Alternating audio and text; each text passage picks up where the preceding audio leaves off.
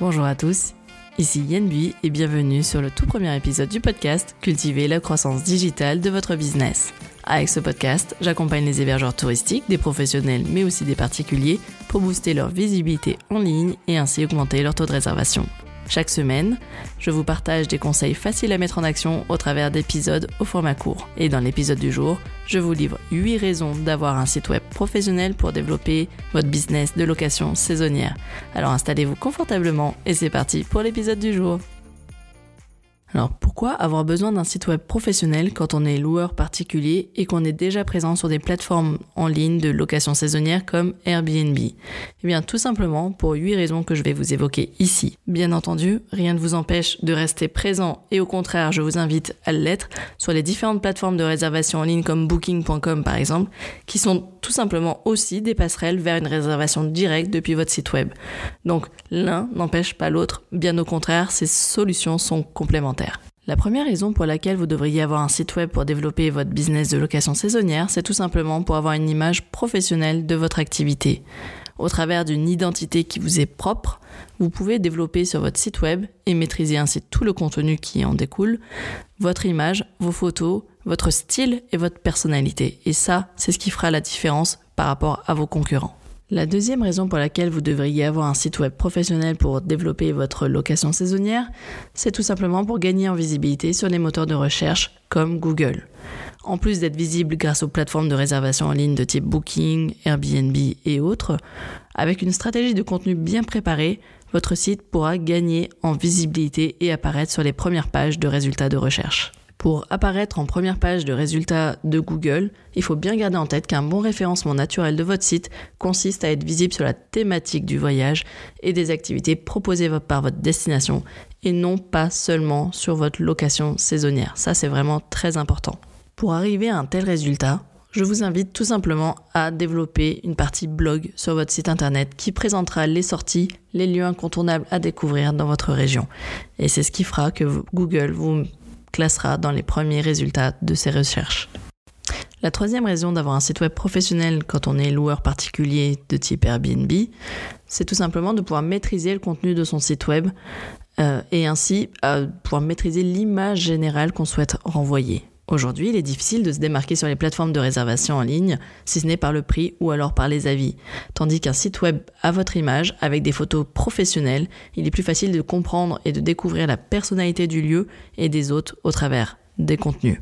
Mon conseil pour pouvoir avoir un site web qui se démarque, c'est tout simplement d'avoir une charte graphique qui rappelle votre style déco par exemple, mais aussi voilà, d'avoir toute une palette de couleurs et une harmonie sur votre site web pour vraiment garder cette image professionnelle. Passons maintenant à la quatrième raison pour laquelle vous devriez avoir un site web professionnel pour développer votre business de location saisonnière.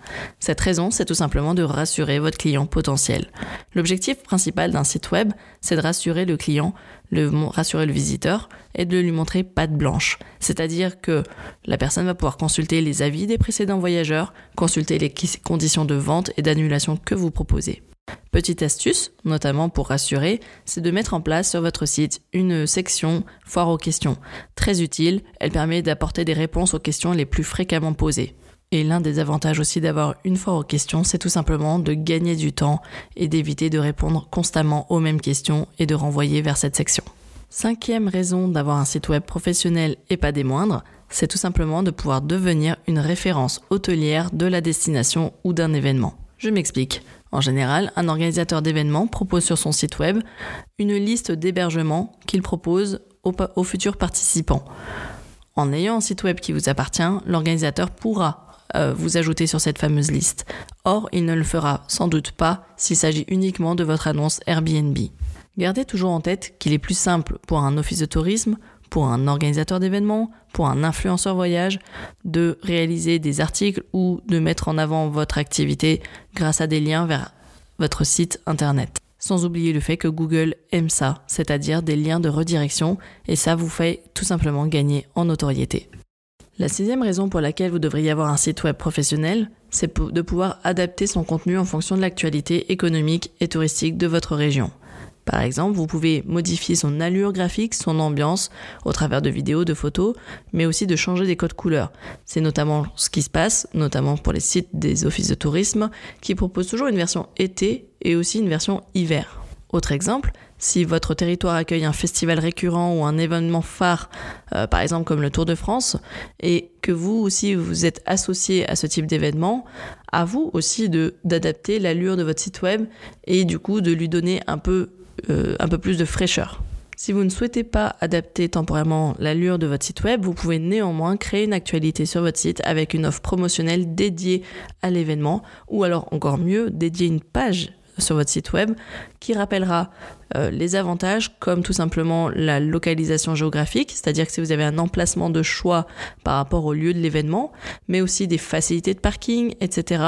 Tous les avantages que peuvent avoir votre location saisonnière vis-à-vis de cet événement est bon à prendre.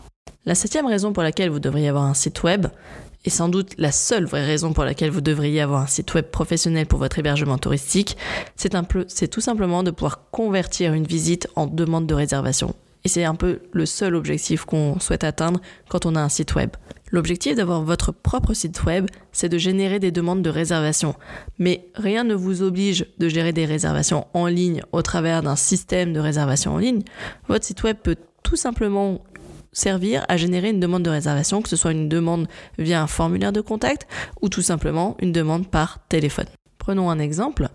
Euh, lorsque je recherche un hébergement après avoir choisi la destination de mon prochain voyage, j'aime en fait tout simplement aller consulter les sites web en direct. Pourquoi? Pour ne pas avoir aussi à payer les frais de ces fameuses plateformes de réservation en ligne.